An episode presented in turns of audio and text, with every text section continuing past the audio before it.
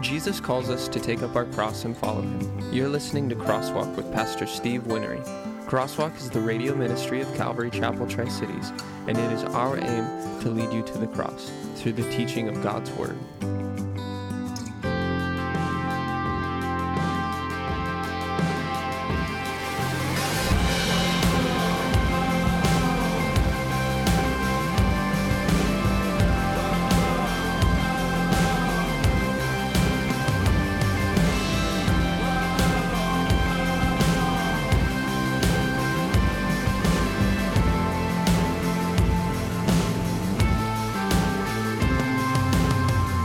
Welcome to Truth Set Free, our Calvary Chapel Tri-Cities Q&A program. It is recorded live on Wednesdays at 3:30 p.m. with Pastor Matt Lewis and Steve Winnery. You can view the live program at our Calvary Chapel Tri-Cities Facebook page and on our YouTube channel.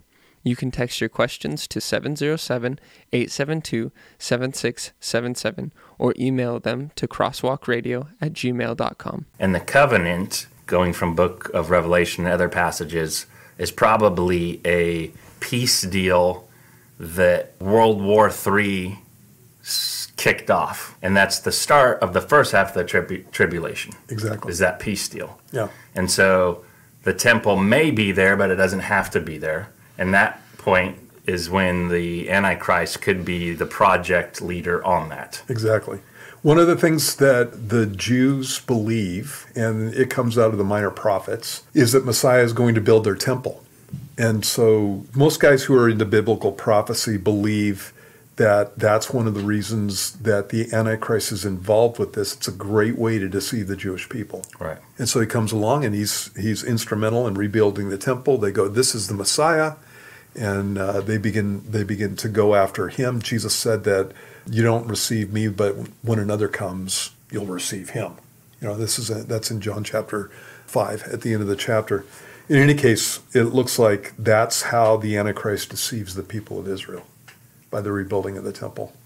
And so, with the doctrine of imminency, Christ can come back at any moment. Mm-hmm. We have to be ready for him. It says that you're going to don't be surprised. People are going to get caught off guard. One sleeping, one working. They're but one lying in the same bed is going to be taken, and so it's a surprise event. Exactly. So he could come right now without anything being fulfilled. Exactly. But when we're in 2023, and we just talked about you doing a prophecy update uh, on the 17th, and they already have stuff set aside in Israel. In fact, there's a website dedicated to the rebuilding of the temple. Mm-hmm. The Jewish nation is there, 1948, mm-hmm. which is another biblical prophecy fulfilled because you have to have Israel if you're going to have exactly. the temple. The city of Jerusalem is in their control, and the Temple Mount is in their control. Right. That has to happen too. Right. And that's interesting for what's going on right now. Yeah. Yeah. With uh, Hamas and different things. But all that to say that if we see all that stuff, and there's a whole list of those, in fact, I've been through many years of prophecy updates, and the, the first ones were really cool because you, you go through the mark of the beast and one world government, you could see all that stuff. And now I'm to the point where it's like, it's so detailed. And Israel being on the front of the news right now, it's like, how close are we going to get to the event when it's so precise? Yeah, I don't know, you know? man. It's like, you know, this this could have happened so long ago. And you know, one of the things that that uh, is is a starter for the Book of Revelation is that these things are going to take place quickly. You know, they're they're going to take place soon, but it literally means quickly, like dominoes falling into place. And so when when you're when you're talking about the events that precede the the coming of Jesus, there's there's no precursor for the rapture. The the precursors are all about the second coming. Right. And so God could have orchestrated events so that those things could happen at any time. And it's really interesting that we're living in times where we where we look at the book of Revelation and we're seeing the absolute probability of literal fulfillment of all the things that we see in the book of Revelation. It's not it's not even possibility, it's probability yeah. of these things being fulfilled and God, it's like God's pushing it right up to the limit on this whole thing. And I think that's how God is. Lot didn't get out of Sodom and when when he left Sodom and Gomorrah, the fire and brimstone was coming down. And when Noah got into the ark, it was it was immediate that the flood came on the earth. And you know, before God's going to judge the world, he waits till the last possible second. And I, you know, I don't I don't know how how much closer we can get to this and you know still have the last possible second. It's like it, it, you're right. It's amazing. You know, it's like every year I'm just like this is crazy. Okay, so, so I want to throw this one in there because it goes right along with it. Are we the generation, you and I, that shall not pass away? And going to the, that's the verse where Jesus says, Those who see this, there's a question on what that is mm-hmm. and who the generation is. But in this question, is this going to happen in our lifetime? And if so, why? What, what is it that these people are seeing that dictates that generation? Right. No, we're not the generation the generation that saw Israel restored as a nation is the generation. Which makes it even closer. Right. That's that's talking about people who were alive in 1948. That's the generation. And so yeah, we're way we're way more close than that. And let me let me just give you a little bit of backup for this. In Matthew chapter 24, Jesus is going through and he's answering some questions from the disciples and the first question that he answers is what are going to be the signs of your coming? And so, and this is in Matthew 24. There are three questions that are asked. The questions are tell us when will these things be? He doesn't actually ask, answer that in Matthew 24. He actually answers that in Luke 21. And Luke 21 and Matthew 24 are parallel passages. In Luke 21, you have the destruction of the city of Jerusalem, and Jesus had just said, that not one stone on the Temple Mount is going to be left on another, and that it was all going to be destroyed. So when will these things be? You you go and read in Luke 21, you get the answer to that. And then he says, "What will be the sign of your coming?" And that's the next section. And all the way down to verse 31, Jesus is giving a series of signs that precede the second coming of Jesus. But then they ask a third question. I don't even know if they knew that they were asking a third question, but they ask, what's going to be the sign of the end of the age? And what Jesus does is he goes through and he talks about the signs leading up to the second coming. He describes the second coming. Then he stops the narrative, puts a little parable in there, and then he gives the sign of the end of the age. And that's when two are in the field, one's taken, the other's left. Two will be grinding at a mill, one's taken, and the other's left. He talked about the same situation in Luke 17, totally different sermon, totally different context. He said two people will be in one bed and one will be taken and the other left, and uses these illustrations of Noah and in Luke 17 he uses Lot also. But you got this parable of the fig tree here. And he says, Now learn this parable from the fig tree. When its branch has already become tender and puts forth leaves, you know that summer is near. So you also, when you see all these things, know that it is near at the doors. Assuredly, I say to you, this generation will by no means pass away till all these things take place. Heaven and earth will pass away, but my words will by no means pass away. And so there's a question as to what the generation is talking about. So first off, you got the, the, the whole fig tree thing. You guys, one of the things that, that people don't really connect with this is the fact that Jesus cursed a fig tree the day before. So these guys are asking the question the day after they saw Jesus curse a fig tree. And so you, uh, that's over in Matthew chapter 21. It's after he's gone into the temple. He's coming back the next day. He sees a fig tree. It has no fruit on it. And so he curses it. Well, why? Because he's mad? Because he's ticked off? He's having a bad morning? What's the deal with that? And the issue there is that when you have fig trees, this is the way fig trees work, the fruit grows before the leaves.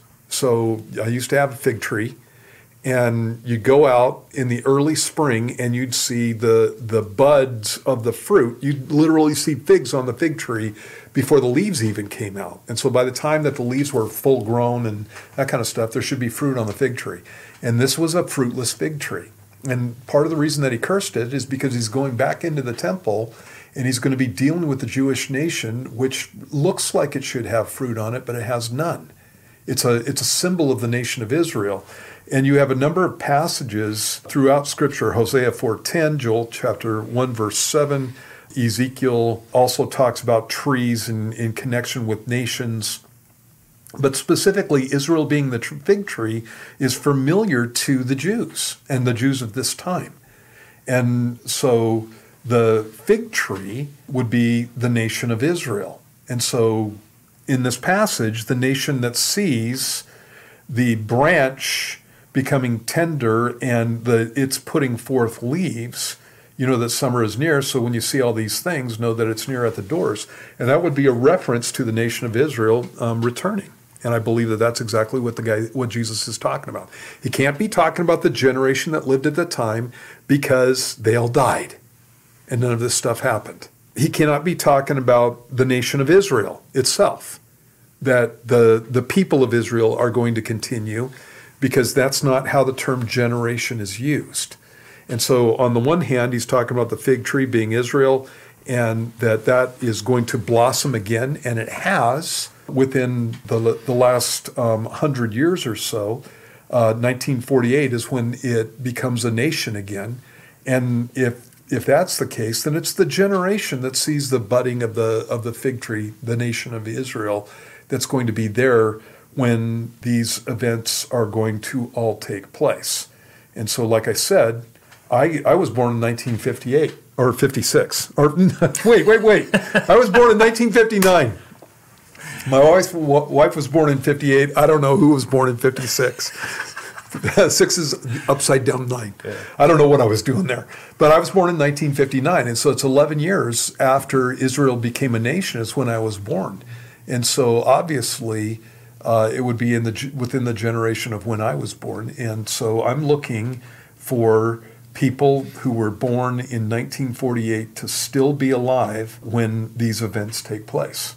And he, Jesus goes on and again describes the fact that that day and hour no one knows, not even the angels of heaven. And so he gives a rounded off, you know, type of period of time. So generation, I believe the generation that uh, saw the rebirth of the nation of Israel is going is the terminal generation. That means we're getting really close. Yeah, exactly.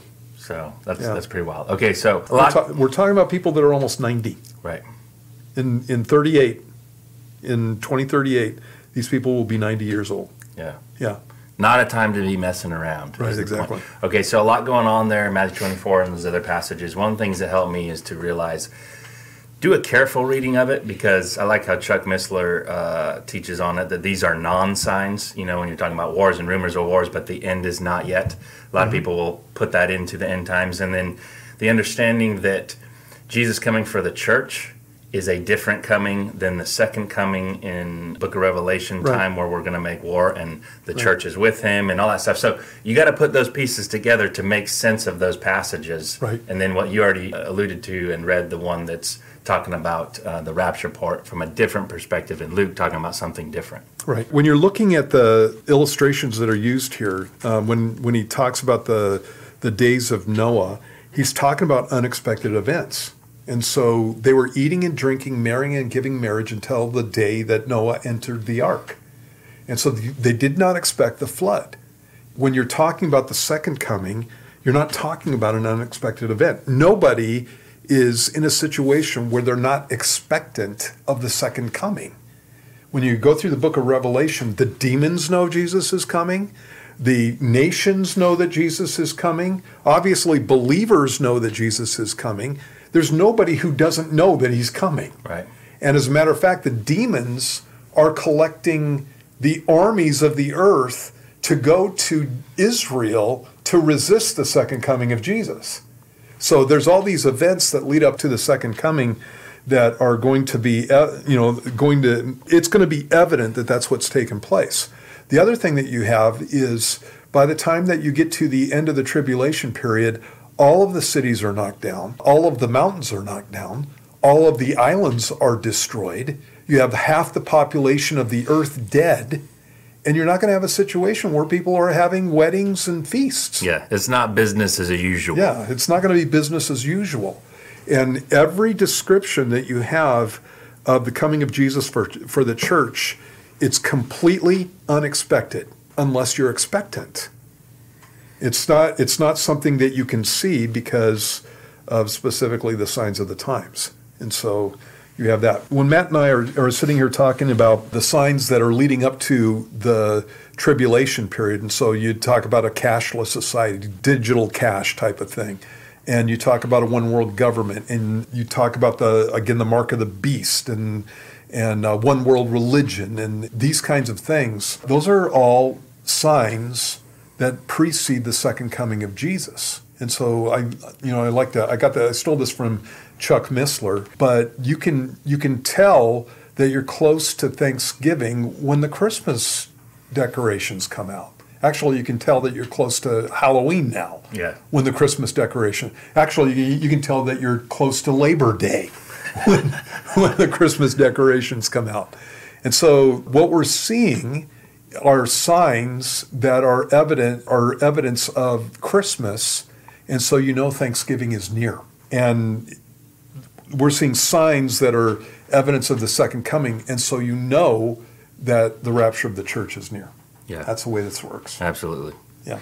All right, I got a question on YouTube, Steve. While I'm reading it, it's Psalm 83 and Zephaniah 2 are the passages, and it says this: Is Psalm 83 and Zephaniah 2 the same event? Question mark.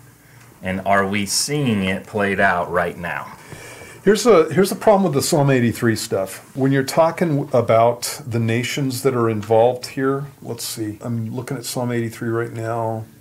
It says the tents of Edom and the Ishmaelites, Moab and uh, Hagrites, Gebal, Ammon and Amalek, Philistia and the inhabitants of Tyre, Assyria also has joined with them.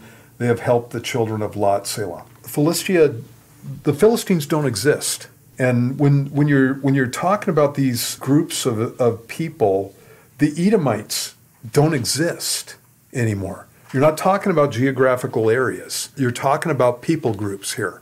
And these people groups no longer exist. And so that's, that's part of the problem that I've always um, had with this. The Amalekites don't exist anymore. And so what people try to do is they try to take the areas that these people lived, and so Edom and Moab, for example, would be Jordan. But again, when you're talking about the Edomites, the, the book of Obadiah makes clear that God's cursing the Edomites and they're not going to exist as a people anymore, and they don't. And, and so I've always had a problem with the Psalm 83 thing. I'm not a Psalm 83 guy, and so no, I don't. I don't think that these things are going on at this time. I think that this is uh, uh, something that's already been fulfilled. All right, there you yeah. go. Uh, someone uh, left me a voicemail, Pastor Steve, and they just said, I need prayer for a big decision I need to make and that it's God's will for me. Okay, let's pray for you. Did they leave a name? I don't have one, no. Okay, Lord, we, we lift up this brother or sister to you and just ask that you'd have their your hand on them. Lord, you're the God who speaks to us. You made a promise that uh, if we would trust in you with all our heart and not lean on our own understanding, but acknowledging you in all our ways that you would direct our paths. And so, Father, we just pray that as they're fulfilling those things, trusting in you with all their heart, not leaning on their own understanding, but acknowledging you, Lord, that you would direct them and that you would give them the answer that they need. God, we know that you would never lead us into direction that is a, a violation of your word or any portion of your word. And so, God, we just pray that you give them discernment concerning that and that you just watch over them in this decision. Just ask this in Jesus' name. Amen. Amen. Changing topics. Can you explain why there is no marriage in heaven and what that means with our spouse when we get there? Okay, let me get to the to the reference. This is out of Matthew chapter 22. Jesus is uh, talking with the with the Sadducees, and they come up with this conundrum for Jesus, where a woman gets married to a number of brothers, and there's seven brothers, and she's married to each one of them, one after another. They each one die, and then she marries the next brother, and they say to Jesus the last of all the women died also. Therefore, in the resurrection, whose wife of the seven will she be? For they all had her. And Jesus said, You are mistaken, not knowing the scriptures nor the power of God. For in the resurrection, they neither marry nor are given in marriage, but are like angels of God in heaven. And so that's how we know that there is no continuation of the marriage uh, covenant in heaven. So I'm not going to be married to my wife, my wife right now, when I get to heaven. I, on purpose, did not say there is no marriage in heaven. There is marriage in heaven. Marriage is a picture of the relationship with, of the church with Jesus. And so we, as the church, are like the bride, and Jesus is the bridegroom. And so there is marriage in heaven. We just all happen to be married to Jesus. And so obviously that's a different thing than what we're looking around uh, looking at here. The marriages that we have here are a shadow of that relationship that we're going to have with Christ when we get to heaven. That's why there's no marriage in heaven, uh, because marriage is fulfilled in our relationship with Christ when we go home to be with the Lord. I've had people get really mad mm-hmm. about that and usually it's in the context of well the one i'm thinking of specifically is in the context of their marriage is not so good and they think that when they get to heaven that it's obviously going to be good because sin and stuff is dealt with and they want to be married mm. and so what they don't acknowledge is that whatever we have in heaven is better than what we have now that's what that's what you all always got to remember about this stuff because yeah. people people will ask about things in heaven as as to whether or not you know are we still going to have this are we still going to have that you know and that kind of thing. C.S. Lewis uh, famously talked about sex in heaven, and he he said the the question basically I'm going to paraphrase him. The question is basically like a child asking if sex is as good as chocolate. Right and what the child is doing is taking the thing that he likes, he or she likes best, chocolate, and the thing that gives them the most pleasure, chocolate, and trying to see if this thing called sex is comparable to that. And obviously, there's no comparison at all.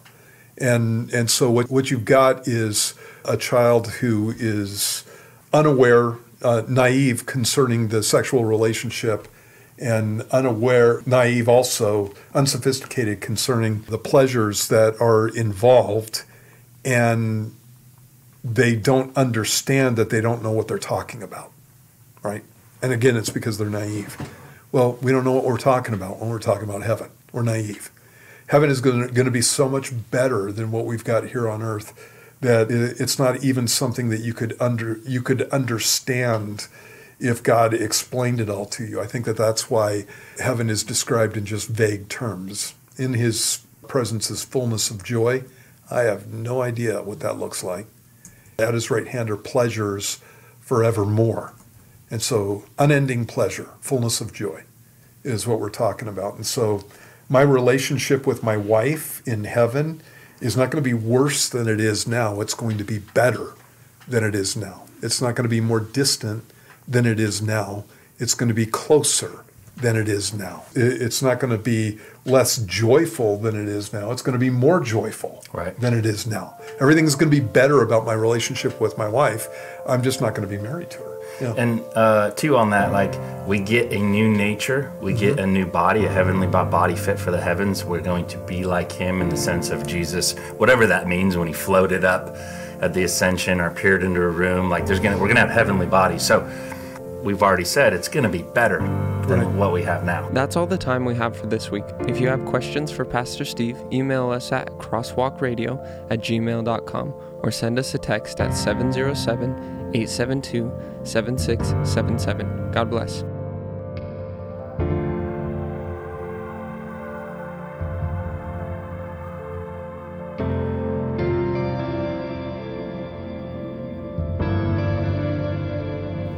You've been listening to Crosswalk with Pastor Steve Winery. Crosswalk is the radio ministry of Calvary Chapel Tri Cities in Kennewick, Washington.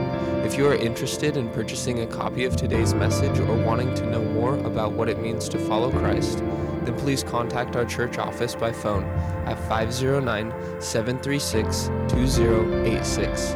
You can also look us up online at calvary tricities.org. There you will find a wide variety of Pastor Steve's teachings to listen to or download for free.